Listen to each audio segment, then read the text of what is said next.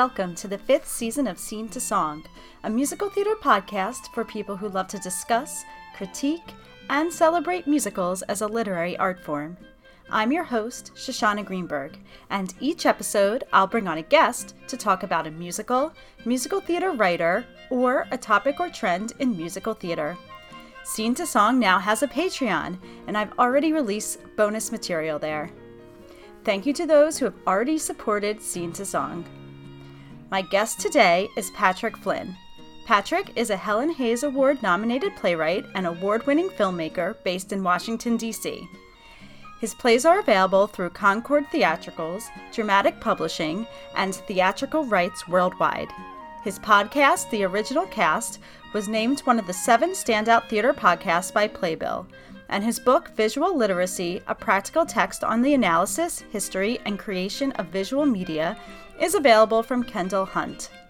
He is a professor at American University and Catholic University and a member of the Dramatists Guild. We're going to talk today about musicals whose scores outshine their books.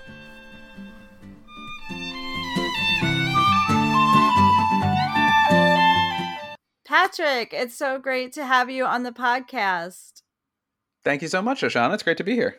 Excited to have a conversation about musical theater. Yes. So yes, yes, we'll yes. get right into our get to know our guest questions. So, what was your first experience with a musical? My first experience with a musical probably was Godspell when I was 10 years old at Salesianum High School in Wilmington, Delaware, where I grew up. Uh, it's certainly the first one that I saw that grabbed me, you know, by the shoulders and would not let go. Um, Mhm. It absolutely blew me away, and eh, yeah, I mean, just just rocked me to my very core. It's still a great show, I think. Um, and it was also the a, a very early experience with me because I I went home after the show and was was just raving about it to my parents, and they got out their LP of the cast album and gave it to me, and I was so excited to listen to it on my little Fisher Price record player because I loved the opening song. Uh, Tower of Babel so much, and I couldn't wait to hear it again. And then it wasn't on the cast album because it wasn't, and uh, then became furious. And that was my first experience with that phenomenon, also, which is an important phenomenon for every musical theater fan to go through. That the song you really wanted to hear isn't on the album. Yeah. Um, hard lesson learned, uh, but I moved on. Obviously, I stuck with it. I didn't give up on the art form. what was the last great musical you saw? The last great musical I saw, luckily, was Strange Loop at Woolly Mammoth here in DC. Mhm. Uh, it was, I mean, it is remarkable. Um, if you're in New York and you haven't seen it, go because it's closing in January. Mhm. Um, i- i- an incredibly uh, intense, personal, specific, and yet wonderfully general show uh, that anyone can relate to.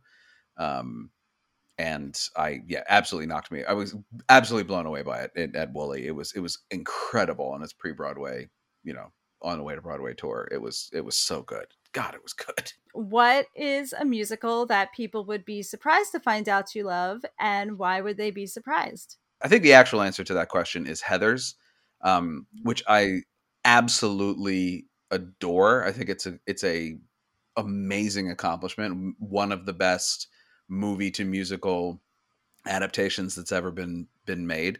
Um, because it improves on the original film, which I don't know the last time or if you've ever seen the original 1980s Heathers movie.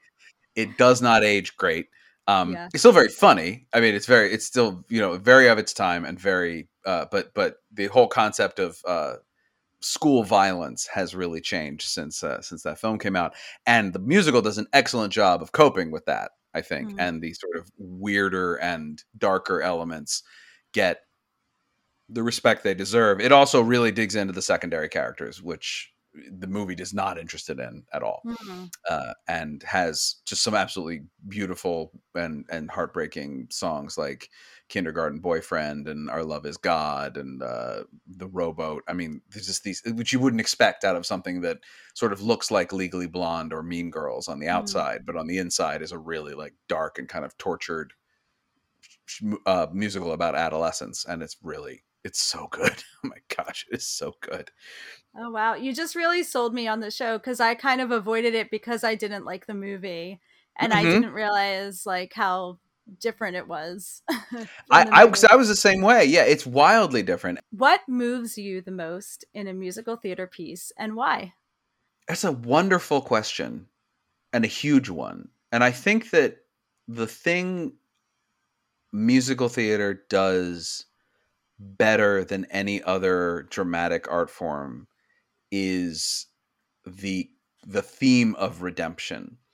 Mm-hmm. There's something about at least for my favorite moments of shows tend to be moments where characters are given a second chance to do the right thing in and do which is obviously something that's in in all dramatic forms has those sorts of things. But there's something about the way that the music in those moments can really bring you to life. And it's it's no no no wonder i think that it's usually when one character who is alive is talking to another character who is dead. And which is a convention in movies that can get very schlocky and in books can get very abstract but in theater when they're right there in front of you it you know you, you don't have any of those special effects separations. And then the music adds on another level where it drops you have to suspend your disbelief a little bit further so it brings the ghost into full fruition there's stuff i mean the end of into the woods where the baker and the baker's wife with the baby is a great example of this um, uh, telephone wire from fun home mm-hmm. which is just a heartbreaking gorgeous moment of theater where i mean it's it, it, a character gets a chance to confront another character as an adult which which she never had um, memory song from Strange Loop, as we talk about, which is sort of a a, a recollection of that's self redemption. I think self forgiveness, mm-hmm. which is mm. really really an interesting concept. And the, the, big one for me, which is um, "How Could I Ever Know" from Secret Garden, which just mm-hmm. like absolutely levels me every single time. Very underappreciated show, though people are talking about a lot at the moment because Lucy right. Simon just passed away. Um, what is a moment in a musical that you think gets to a complex emotional state you didn't think was possible to get to? Uh, I didn't realize how good of a song and a theatrical moment finishing the hat was until I was much older. It's it's a it's my favorite musical, Sunday in the Park with George. It's my favorite moment in that musical. And I always like the song. I mean, everybody does. And everybody used to talk about how brilliant finishing the hat is, and it is. Mm-hmm. But what I didn't realize until I was older, until I even per, even I performed it as, as, you know audition song and, and, and cabarets and things, I, I didn't realize how good it was because of the lyrics. I mean, obviously Stephen Sondheim is the greatest musical theater lyricist probably ever, but what he does in finishing the hat is remarkable because the the word George is a character who says in the next scene, you know, why do you insist you must hear the words when you know I cannot give you words? He's not good with words. And you've got the man who's the best with words writing for the man who's not good with words. And instead of succumbing to the natural predilection, which would be like, well, it's a song and it's a soliloquy. He can be eloquent in this song mm-hmm. and it's fine. Sondheim, as he always was, stuck to the character, was true to the character and underwrites the song mm. and has him stick to this metaphor of a window that he just he, he can't explain it better than that. He it's like listening to somebody go like, well, it's like a window, and then he like talks for a few minutes more minutes. He's like, it's like a window. Like he just he tries over and over again to like say mm. the right mm. thing, and he just can't. He can't say it, and at the end, he just holds up the thing and says, "Look, I made a hat. Like that's it. This is what I'm talking about." and mm. if you don't get it you don't get it and i think one of the beautiful things is like you kind of don't get it you're like yeah but you're a terrible boyfriend like a really really bad boyfriend like a really bad boyfriend dude yeah. and uh and a bad bad person like you're not not a great friend you're not you're not great but he I think that's a moment that again you wouldn't in in a in a stage play in a movie where you'd have a character even if he was delivering a monologue or a soliloquy to the audience stumbling over his words it would get annoying it could get, we'd feel like Dot does. We'd feel that like uh, you know that like why don't you just say what you're feeling? Whereas sometimes music lets him express it in a way that makes it a joy to listen to and so we really hear mm-hmm. what he's saying even though it's it's nothing. He doesn't have anything to say but he's still got music in him and he still is a man with something to express. It's just in his art not in his words. And a lesser writer would really have succumbed to the temptation to like write a really good song there. Mm.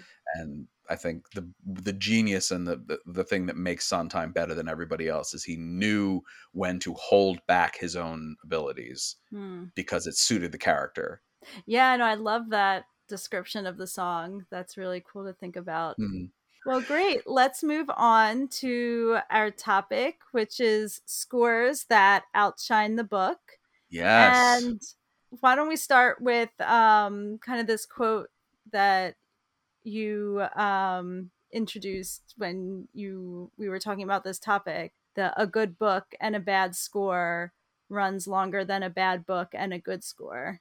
Yeah that that is and i don't know who said that first. That's an adage i'd heard a few times. Um which I don't know if it 100% applies the way it used to. I mean, this is from the quote unquote golden age of of of, uh, of Broadway, um, where just the idea that you know nobody walks out of the theater humming the book, mm-hmm. but if you don't have a really good book, your show isn't going to work, and it's the most overlooked part of any musical. And I think you talk to any person who's just a, who only writes the book um, mm-hmm. They will tell you that they will say, but they will also. You've talked to any composer, lyricists worth their salt, and they will tell you you, you need like a book. A good book writer will save your life. Mm-hmm. And when we talk about the book, it's also important to say we're not just talking about the dialogue. The book also encompasses the dramatic structure of the evening, of how the scenes are put together. I mean, Lin Manuel won a Tony for the book of Hamilton. Tim Rice won a Tony for the book of Evita. There's barely a spoken word in that entire thing. But what that was really the American Theater Wing was rewarding is the dramatic structure of the show, how well crafted that show, uh, both of those shows are. Mm-hmm. And if you don't have that, if your book is a mess, you're it doesn't matter how good your score is. And there's some scores out there that are are awesome, like absolutely awesome. And they get put out on cast albums, and people go, God, this show's amazing. We should do this show. And then they do the show and they go, Why isn't this show good? Like, you know, why isn't it working? Or, you know, they hear these cast albums, they go, This show should have run for a thousand years. Why did it close after only nine performances? Because, well, mm-hmm. wasn't really the evening wasn't as tight as it sounds on the album. You know, it, it has a whole other whole other, you know, element to it yeah, maybe the show should actually just be like more of a concert of the of the right. score. Right. That you see it happen sometimes with like encore well when encores used to do stuff like this where they would yeah. do stage readings of shows that no one had ever done before and the audience would die and love it and stuff and then they would occasionally mount revivals of these shows that would just you know immediate or people would not mount revivals of it knowing that like mm-hmm. yeah yeah it was great but trust me, like as a full evening of theater, this isn't like there's a reason you haven't heard of Drat the Cat or whatever, you know, like for many, many years. Uh, because it just isn't yet yeah, got some bangers in it and we did it's it the comedy was great when it was just us standing at mics with uh with folders but man you put this thing up for real it's gonna right. fall apart really quickly right and i think this gets into like an interesting question or discussion on just like the different elements of a musical and like how they're working together like book and score or even like breaking it down even further like book music and lyrics and mm-hmm. like how how separate are they really or how much do they overlap really and like can you separate these things and like it sounds like maybe you can because I mean, the book and score are usually talked about as separate things. Right. Which is I mean, you can physically separate them, obviously. Mm-hmm. Like it mm-hmm. it's very doable. And the further back in history you go, the easier it is to separate mm-hmm. them because it is usually scene, song, and then maybe little dialogue at the beginning of the song. Maybe if you're lucky, the song sort of organically emerges from the scene. Mm-hmm. Um, but very often the songs were separate because the songs were going to be hits like that's where we got our hits from until like the mid 60s they right. were from broadway shows and you know and even in that case if you had a something like carousel's the the bench scene the if i loved you sequence, which is Mhm. fam- you know, famous for being very innovative and being a scene with a song inextricably interwoven. They would pull the song parts out, rearrange it, and record that. You know, so you just Right. get the song. You don't worry about the words. Um, so you can separate them, and people do separate them, and they're usually written Mhm. by different people. So that's also like they are obviously created at different moments.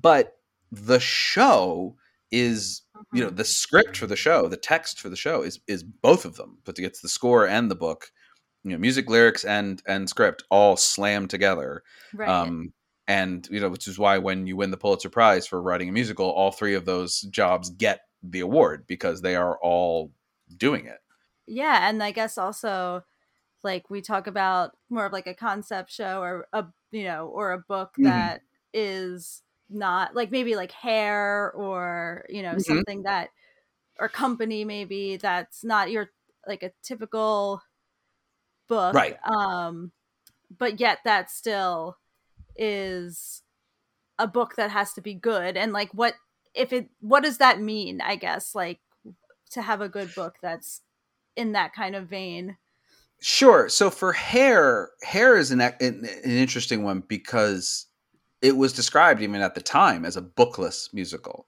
Mhm. um, in 1968, and that is not true. Having done hair, there are scenes I had to memorize Right. lines to be in that show. Like it, but uh, the book, what the book of hair does is um, bind all of the songs together in a unified direction. There is a Mhm. build to that show. We start with the dawning of the age of Aquarius. We meet all the characters in the tribe.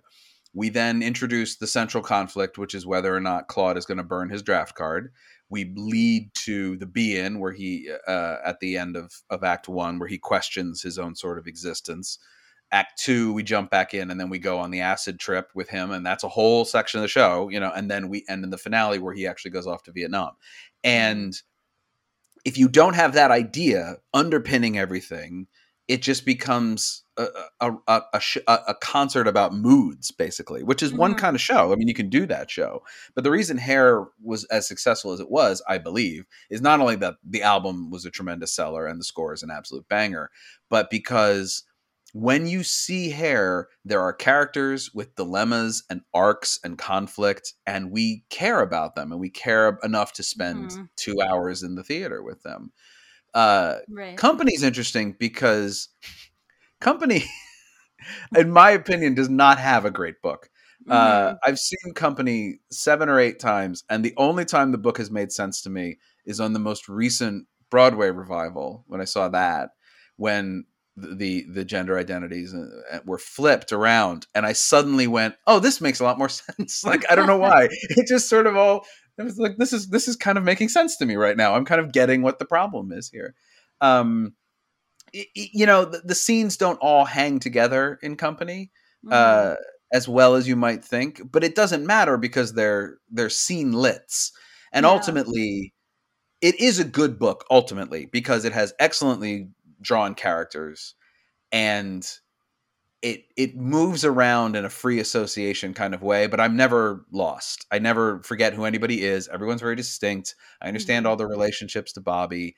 So I, I, I kind of quibble with Company's book on a scene by scene basis, but overall, George Furth did do a very good job and deserved the Tony Award he got. And it Mhm. is a, yeah, I mean, it, it does does really well. Now, Merrily We Roll Along, the other George Furth, Stephen Sondheim effort, on the other hand, uh, is a is, is a quintessential example to me of a show that people listen to that album, which is I mean, honestly, possibly the greatest cast album ever produced. It it may be Thomas Z. Shepard's achievement in capturing that score. W- You know, is the reason that show survives, and he crafts a kind of son like an audio play almost. He puts in a lot of dialogue to like sort of get us through it, and uh, but it's just it, it, it you have a central thematic problem, which is we're telling the story as the chore- as the choreographer Ron Field, who was fired from the original Broadway production, said, "How good could it be? It's still backwards."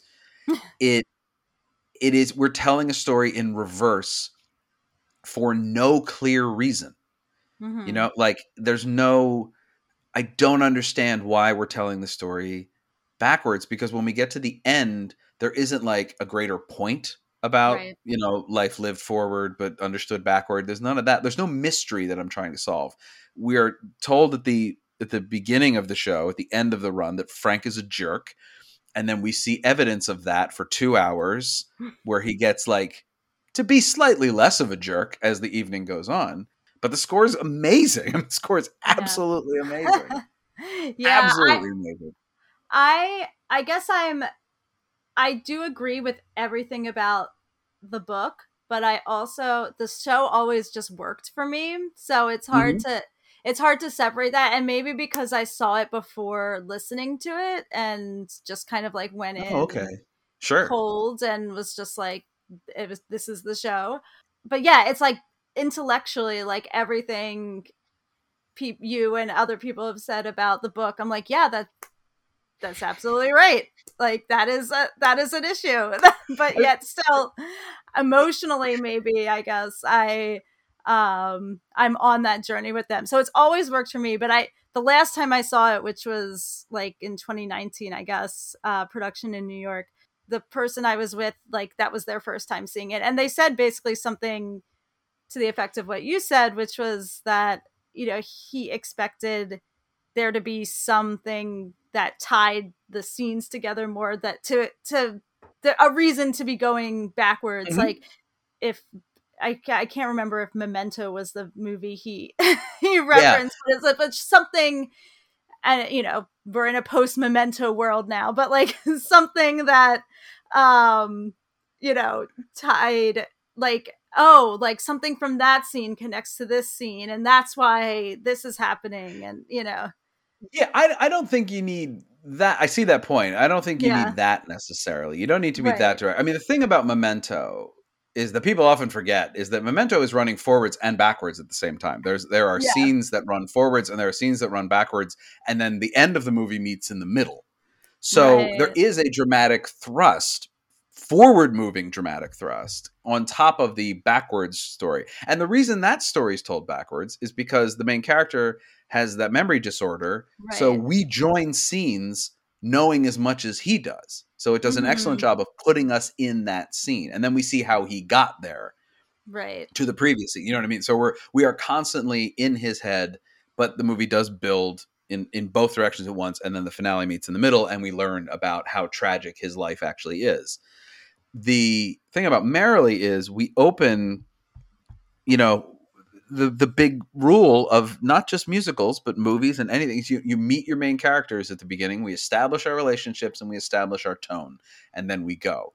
And when we meet our main character i mean this really is a musical about three friends and the big flaw at the beginning of the show is that the first proper scene is between two of those friends and the third one isn't there and we are supposed to feel the absence of the third friend right. and we don't because we haven't met him yet. You know, what I- like it's a, and then we meet. eh, They do do a nice job of then having the next scene be so. The first scene's with Mary and Frank at Frank's party. Then we go back in time a little bit, and it's Mary and Charlie, and then Frank comes in. So we do Mhm. get some Charlie time right at the top, but by that point. We, we we're, we're- the game is sort of over. You've missed your moment here. We needed to introduce that character earlier and so that we knew we'd like him because we don't really get to like Charlie until Franklin Shepherd Inc., which again is a bonkers wonderful song like it's absolutely incredible wonderful piece of theater i got to see raul esparza do it at the kennedy center in 2002 and wouldn't change that experience for the world that was Mhm. amazing but there's no earthly reason that the musical as a story needs to be told backwards, except for irony. You know, because the end kind of ends up being like, huh? right Huh? Sad, right? Yeah. Anyway, have a good day.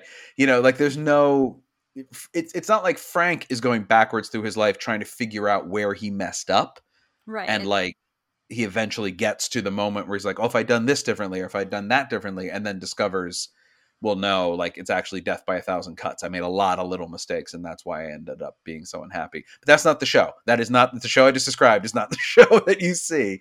The show you see is these three friends start out as not friends and then run backwards, and we run to the moment they three of them became friends in a gorgeous song again with our time, but dramatically, like by that point, I don't care. And they fidgeted with it. So I'll be really interested to see what happens with the new off Broadway revival and the film if it's ever completed when whenever really? that comes out. It's so interesting because like how I mean, I assume like when they were writing that show, they were working so closely together. Like how do these yeah, it's just the relationship between book and score. Like how do these amazing songs like still come out of something that doesn't work? sure. I think, well, part of it is, I think with Merrily specifically, I think it was the fact that they all, it's one of those things where the show has the gimmick, it runs backwards, and they all understood that. Mm-hmm. You know what I mm-hmm. mean? Like intellectually, like Furth, Prince, and, and Sondheim all understood what the thing was.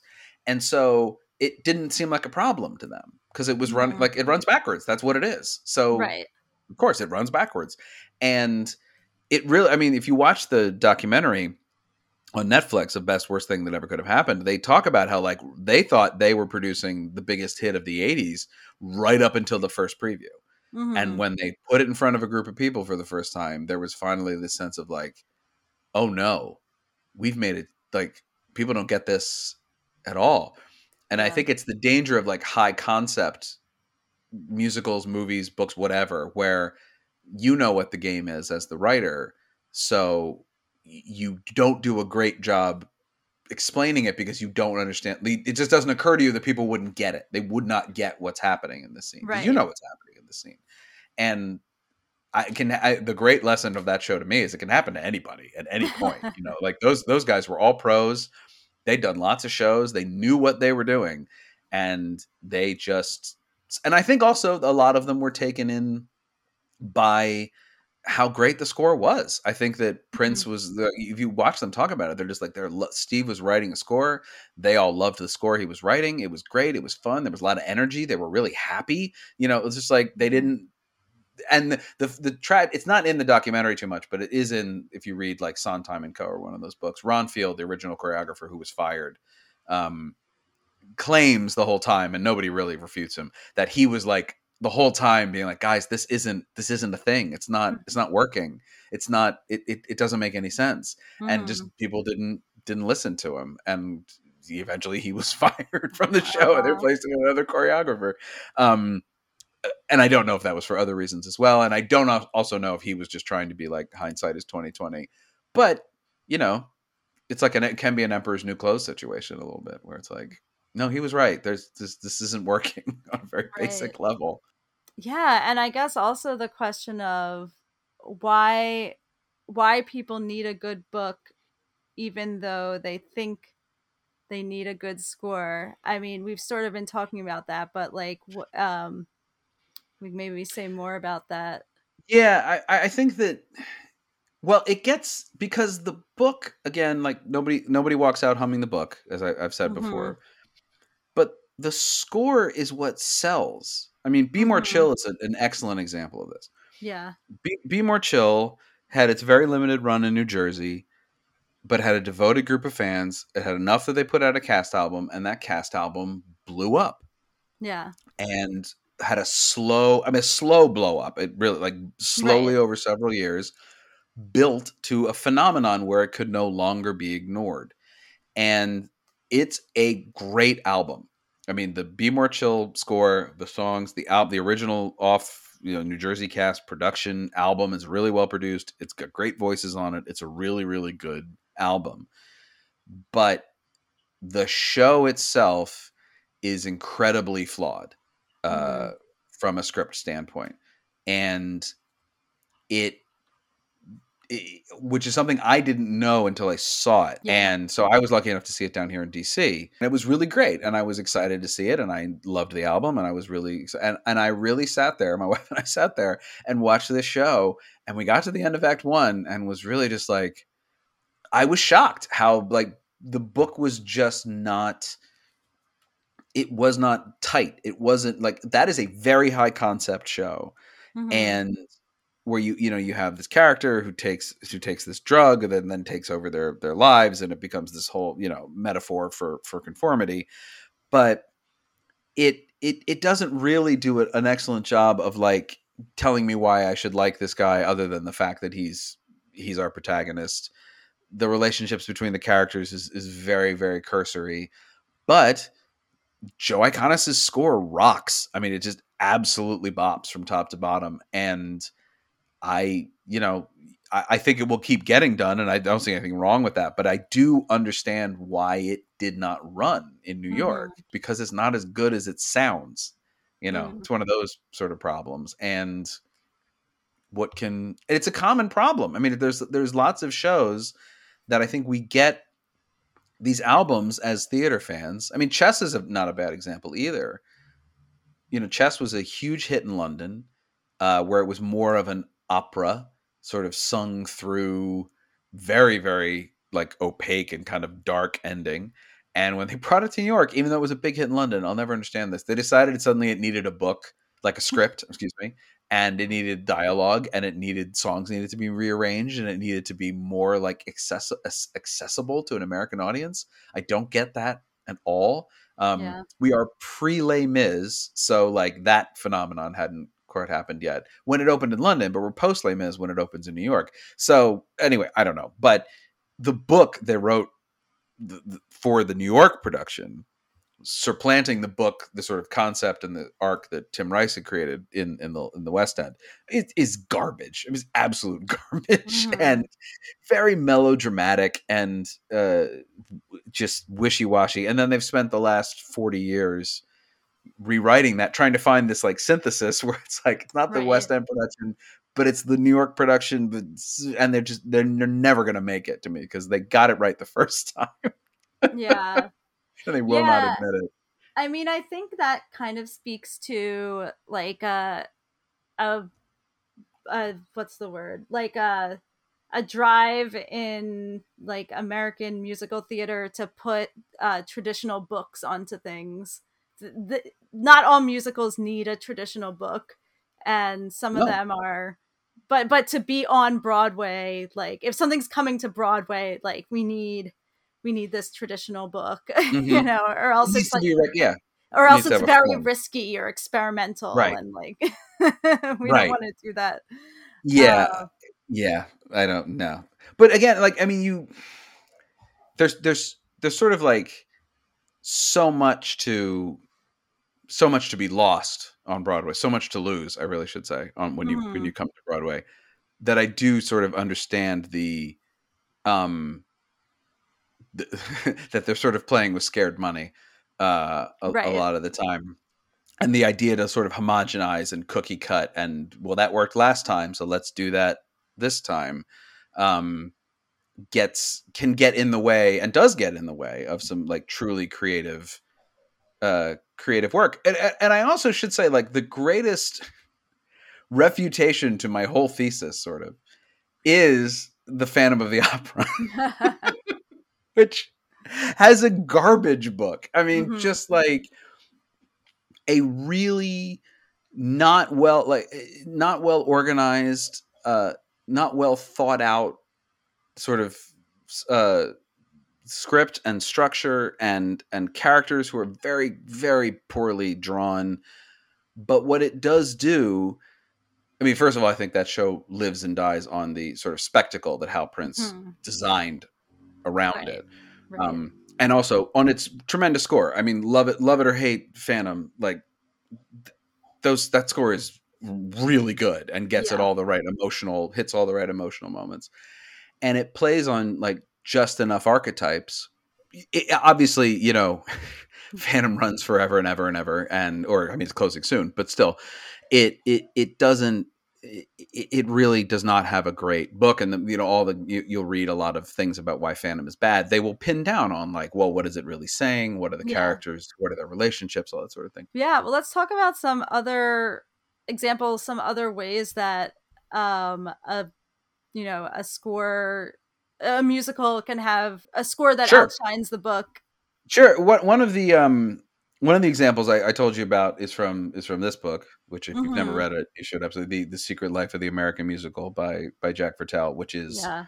um, a wonderful book. If if you're a fan of music theater and you're interested at all in anything I've said over the last period of time, you should read this book um, because it is really about how a musical is created, how musicals are structured, and why some musicals work, in his opinion, and some don't. Mm-hmm. And I don't agree with everything he says, but in the very beginning, he makes a very good point about the show Mack and Mabel. And Mack and Mabel was, you know, it's Jerry Herman, um, starring Robert Preston and uh, and and uh, Bernadette Peters about you know the the movie producer Mack Sennett and and and Mabel, his, his wife and, and star of, of most of his films in the silent era, and um, it is it's a show that is a great example of nobody understood why it flopped because the score was great, the album sold, people loved the music, mm. but mm-hmm. it just didn't run and it didn't work and there was a lot of like why doesn't Mack and Mabel work? I mean the reviews weren't great, you know, like yeah. n- nobody thought it worked, but it was it was sort of like you know had this it was one of these phenomenons where it had this album and people would have the album be like why don't people do Mack and Mabel? Well the reason that in, according to to the book to the, to the book The Secret Life of the American Musical is that the book in that case and the score are from feel like they're from two different shows mm-hmm. where in the book of the the example he cites is at the beginning that Mack Sennett comes out at the beginning and gives this long monologue about how like movies aren't good anymore like they're not art now that sound is part of movies they're not as pure as they used to be mm-hmm. And then he sings a song about how the goal in making movies is to make money and we should be grateful we were all making so much money. And they're totally incongruous ideas. They have nothing to do with each other. Hmm. and what that does is does not it gives the audience something to hang on to they're they're like wait is this guy who cares about art or does he care about making money? Now you can do both obviously but like usually we put those two things against each other in a in in our our drama.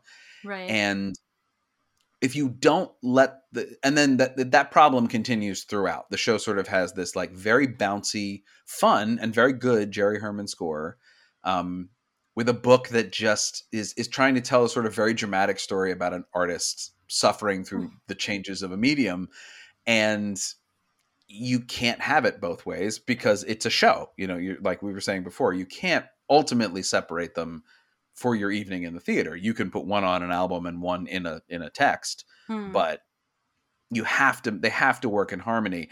And I think that's the most most often the the, the problem with a book is that it, it, a book's problem is usually one of tone.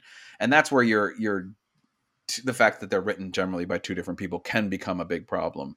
Um, where the the composer lyricist uh, has one idea about how the show should should be and should sound and what it should be about and the book writer has a different idea and if you never reconcile that you could you, people have I've, I've heard often the the book to in the heights kind of slagged off as being not very good it, it got some kind mm. of middling reviews i think that is more to do with the dialogue than the actual structure mm. of that mm. story. But I also think it's to do with the fact that uh, another problem you can have is when the score so incredibly outshines the book just in terms of quality. You know what I mean? Like right. the score to In the Heights is the star of that show.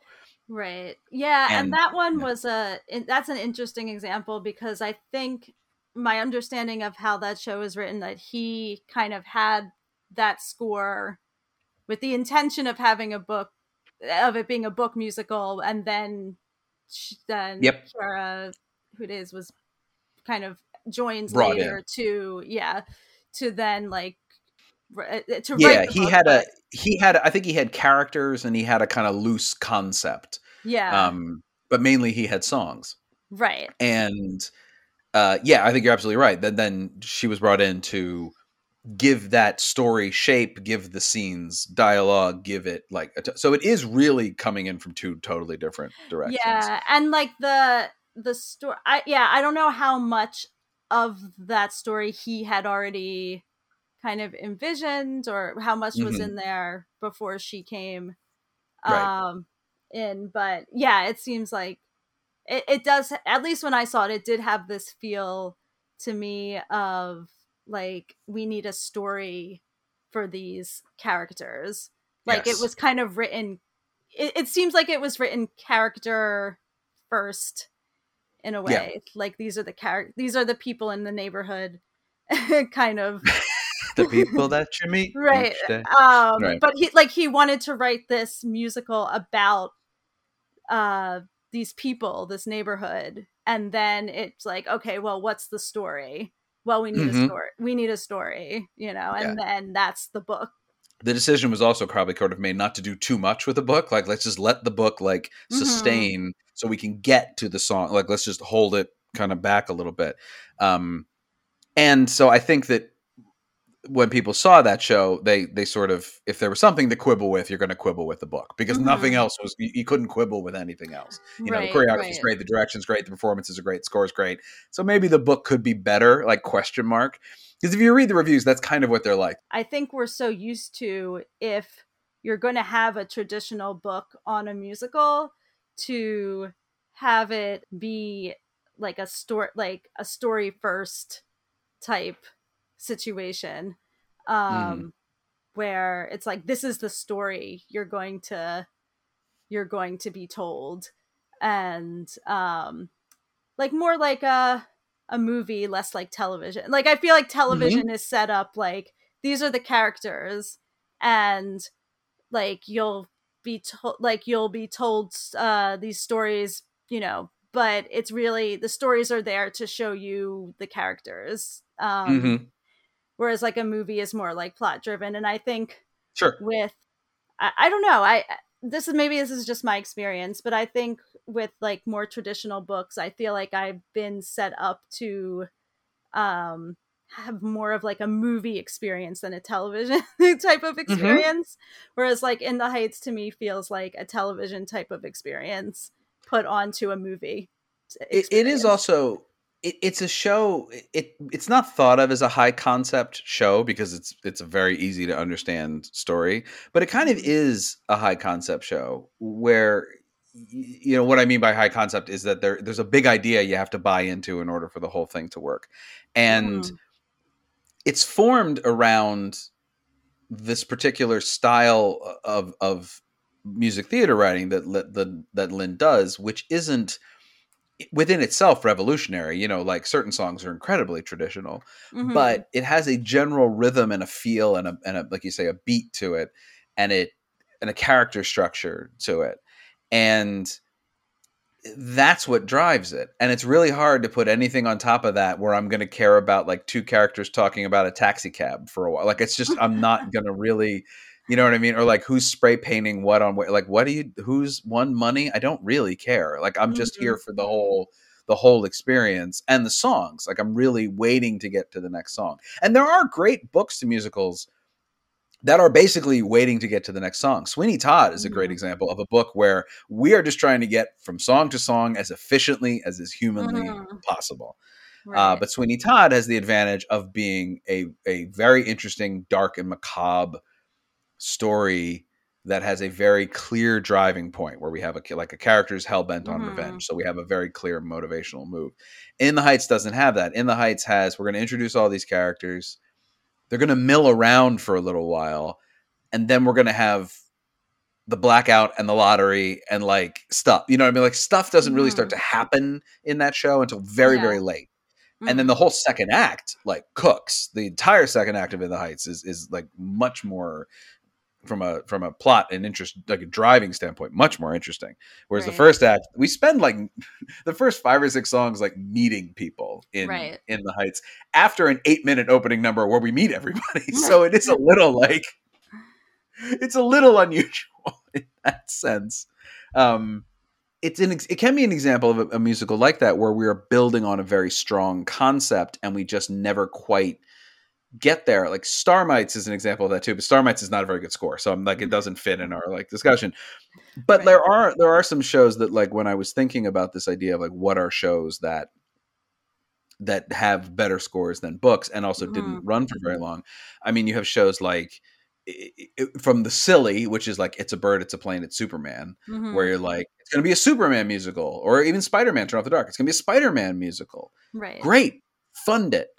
Now, what's it about? Um, well, Superman does something, you know, like, and that's where you Mhm. end. Like, we we started writing the Right. score because it's the Superman musical, or even like a show like um, Baby, which is Mhm. all about like the ins and outs of of having a baby. Like, great, here we go. Now we're, we're on our way. But and we've we've written some really good songs on this topic, but we kind of forgot to like piece them all together into a more coherent kind of narrative. Should we move on to our next section? Um, Sure. Why is this so good? I really like what the song we're going to talk about, "Rich and Happy" Yeah. from "Merrily We Roll On," because it's a a song that was discarded, um, but it's still it's not like a cut. It is a cut song, but it exists on the al you know original Yep. album, so it's still like a song that's you know It's in- known. in it's a known. yeah. Yeah. Yes, because it is the if you have an album of Merrily, you have the original Broadway one. I mean, Mhm. there are about four other ones you can get, and I do have them all. But if you just general music theater person have at some point acquired Merrily, you've gotten the original Broadway production with the Al Hirschfeld drawing and Sondheim's picture on the front.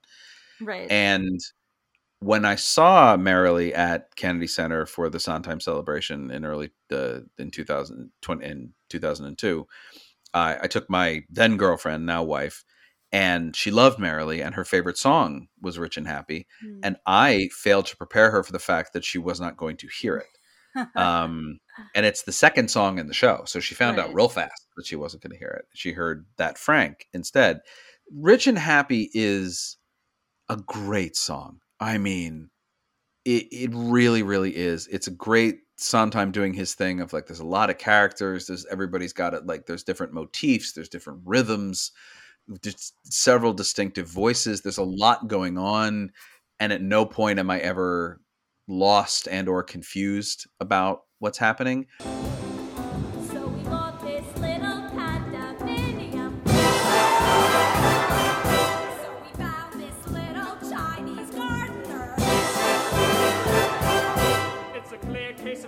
Studio politics. We were stuck on the freeway till half past six. So we bought this little condominium. Great! Smog point.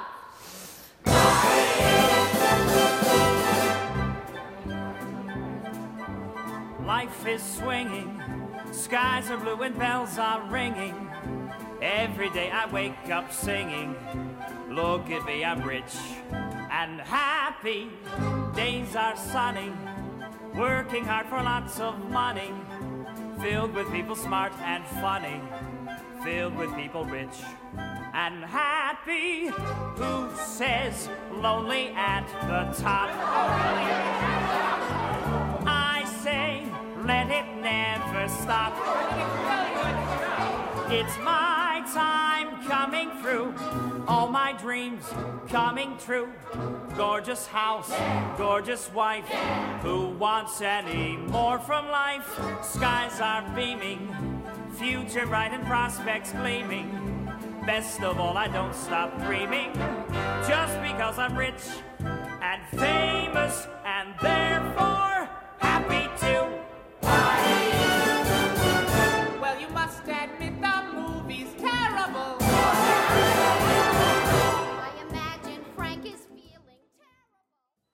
And it really demonstrates for me the central problem of the show and when i say problem of the show i do mean actually like the problem they're going for not not like the problem with like a- a, thing that needs to be fixed.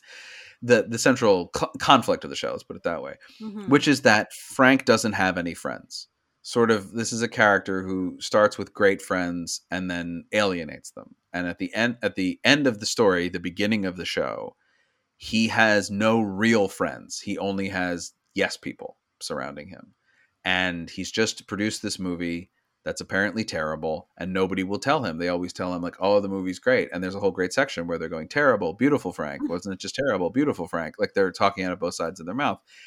And it really makes him look like a jerk because he is a jerk. Mhm. and when the show failed there was this general consensus that like one of the reasons it failed is that frank wasn't likable enough and we needed to make him more likable and they replaced it with that frank which is a song about how Frank is a good guy. He's a fun guy. He's a nice guy. You know, like it, it's it, he, he's and he's clearly unhappy in the song, uh, but it's a different, it's a whole different tone, and it is melodically very similar to Rich and Happy.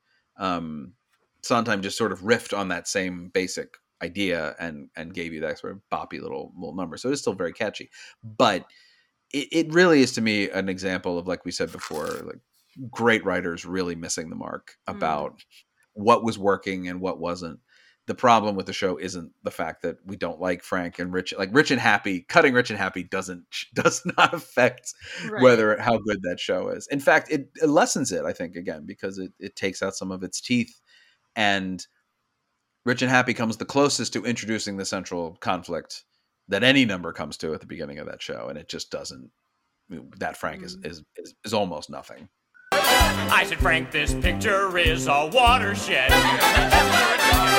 I said, Frank, one day you'll run my studio.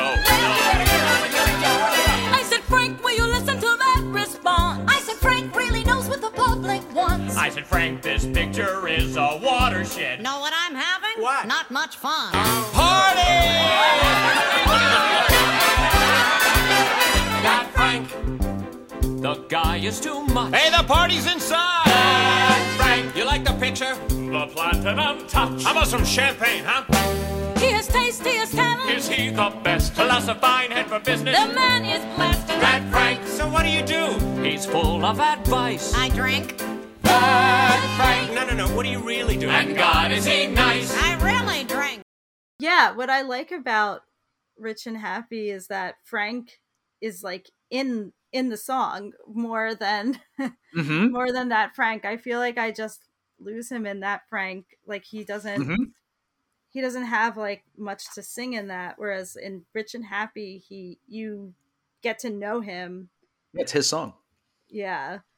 Mhm. Um and you still Absolutely. get all the cacophony of the party um around him and there's all that still i'm looking at the you know finishing the hat book Mm, where mhm. i'm looking at the lyric and there's a note in here that says that that sondheim put in that says that um for the, why they changed it was that um that rich and happy had been deliberately a kid's idea of a hollywood party whereas um they were looking to establish like a different tone. They were changing it to adults you know and they were looking to establish like a different tone with that frank. But i yeah i don't i don't get personally i don't get from rich and happy that this is Nope. kid's idea of a hollywood party Not at all. yeah Having been to a couple Hollywood parties, that's pretty much exactly what they're like. so it, yeah. There's a great joke about everybody doing a line of cocaine in the middle of the song. Like it's a great Mhm. song. It's a really, really. It, it it's also, if nothing else, it just I do get the impulse like because one of the big things they did when they when they moved it, like I say, they, they the original production was all full of people who were in their teens and twenties they recast it with adults because the, the the the younger actors really couldn't perform some of these songs like they really Mhm. couldn't and that was a problem but um so that i make sense it also makes sense a lot that if you're going to a musical f- flops and you want to fix it a great thing to do is change how it starts That is a, Mhm. re- a really good impulse um because they weren't going to change how it ends with our time i mean our time is a, a great finale it's a great song it's it really says everything they wanted to say so they changed the opening. They cut this whole framing device they had of them being in the the, the graduation of high school Mhm. graduation with Frank come back to be the keynote speaker, and which is weird because then it it releases the motivation for the title song to be performed. So now they just perform the title song, which is also super weird. Um, yeah but then so because that frank is really our opening number in that version and i think rich and happy if if you'd taken away the framing device which i do agree with i think that was a mistake uh to have that sort of long protracted framing Mhm. device um and just leapt right in with rich and happy i think the audience would have been a lot more keyed into what was about to happen for the evening um because you get frank being aloof You Yeah. get the group being dismissive, and you get Mary being like, "This is bad. Like what is happening right here is is not great." And you still need to work, like I think dramatically, you need to work Charlie into the opening number somehow. But you know, at least you have two thirds of it the way there with Rich and Happy. Yeah, and what I also like about Rich and Happy is that you sort of get an I want song Mhm. here, which Yeah. um you don't get with that Frank, I think. But um or maybe maybe you do, but you don't really hear it from him.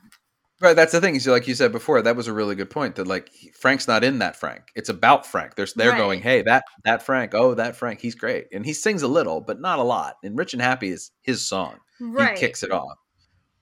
Yeah. Right. And um yeah, cuz he's I, I mean the whole hook like rich and happy like this is what he thinks he wants. Yep. So like Look at me, I'm rich and happy. Yeah, yeah so like you to me this makes me feel like oh like this is this is a character this is frank this is the ca- main character he wants to be rich and happy he wants this is what he wanted and i guess in like the structure of of going backwards like let's see how um you know things happen like to Mhm. you know this is what he thought he wanted how did that Yeah. you know how did yeah. that How did you ever get here? Get there from here? I mean, it is the the central.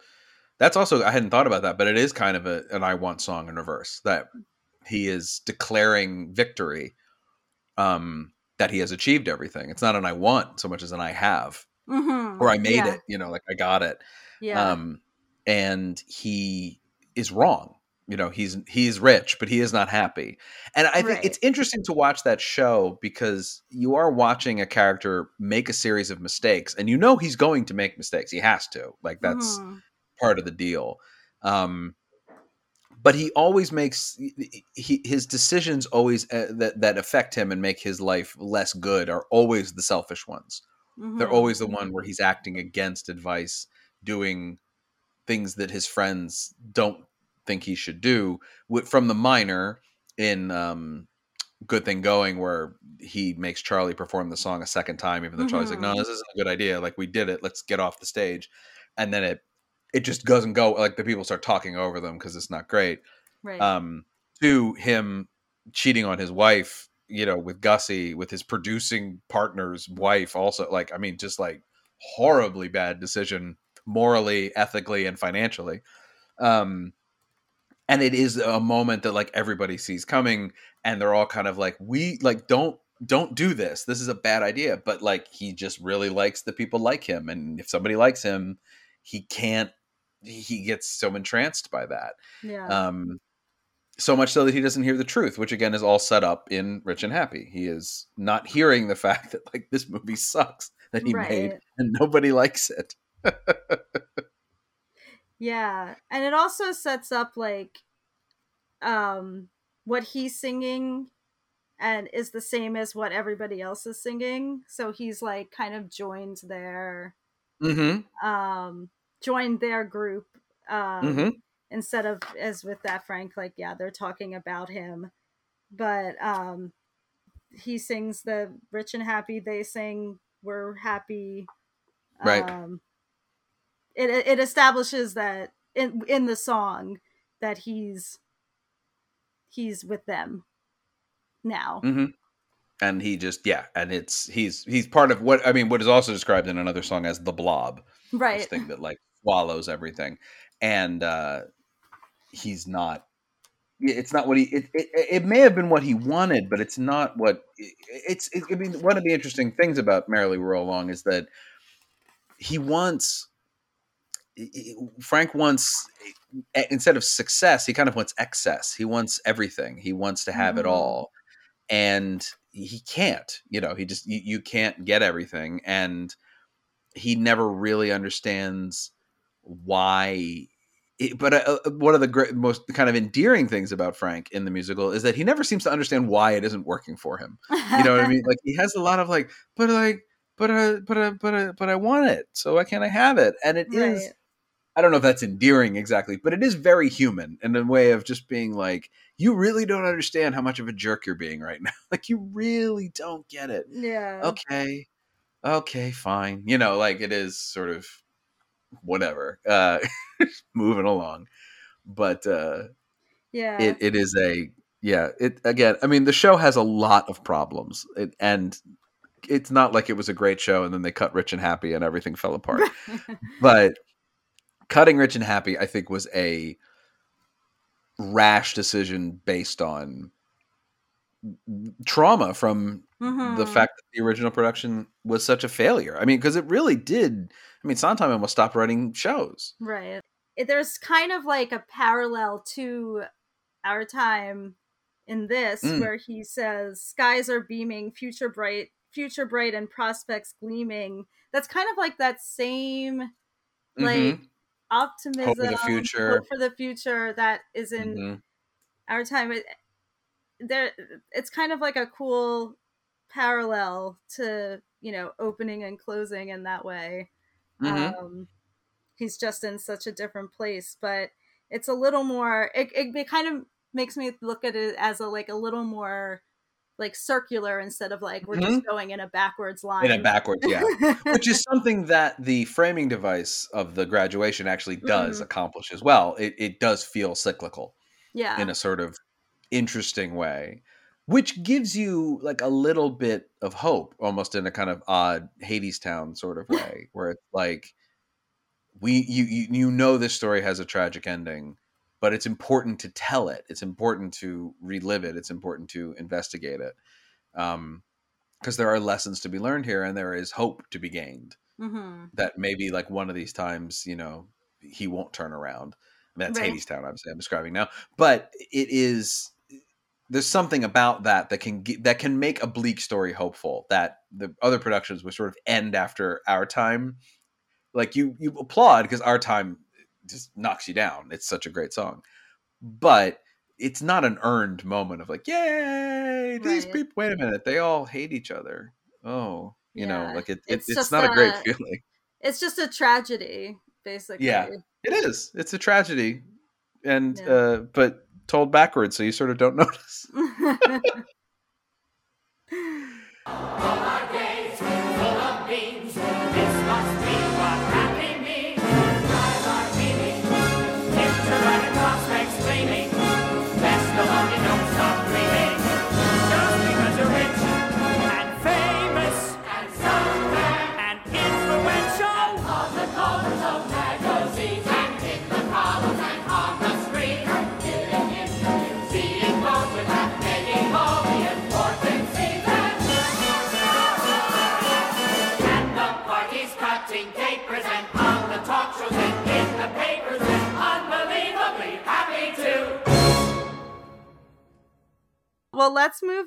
on to our final section something wonderful, just Mhm. something in the musical theater world that we are excited about and or want to give a shout out to.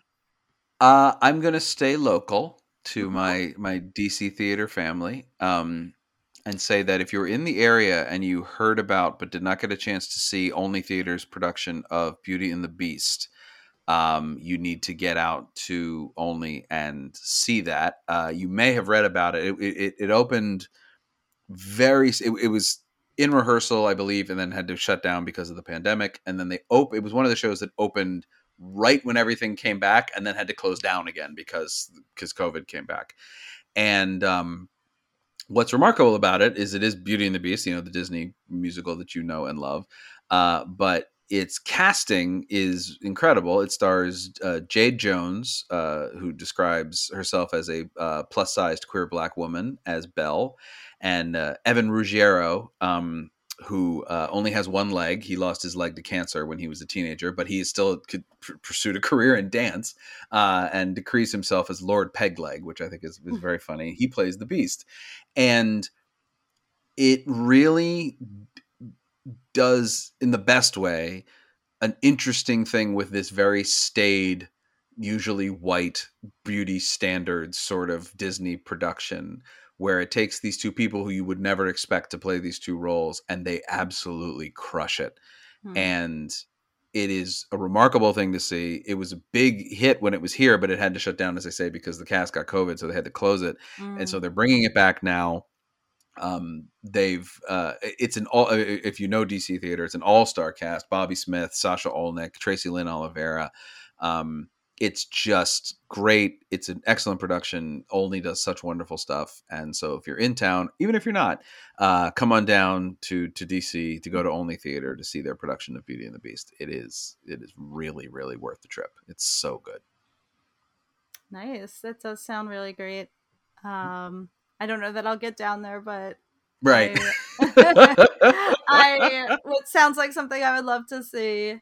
yeah, I gotta stay. I gotta. I gotta plug. I gotta plug my crew here. I gotta stay No, local to the to the gang. Yeah, it's running all Jan- November and and December. So come on down. If you're in New York, I'm excited to see Kimberly Akimbo and K-pop. That that's sort of my two like musicals I'm looking forward to up in New York. But Yeah. but down those are- here, you know. yeah, those are two good ones in New York for sure. Thank you all for listening to this episode of Scene to Song. You can write to scene to song at gmail.com with a comment or question about an episode or about musical theater, or if you'd like to be a podcast guest. Love this podcast? Help it find more listeners by rating it on Apple Podcasts and leaving a review. Follow us on Instagram at Scene to Song, on Twitter at Scene Song, and on Facebook at Scene to Song with Shoshana Greenberg Podcast. Sign up for our monthly e newsletter at scenetosong.substack.com and contribute on the new Patreon. The theme music you are hearing is by Julia Meinwald, and be sure to check back in two weeks for the next episode.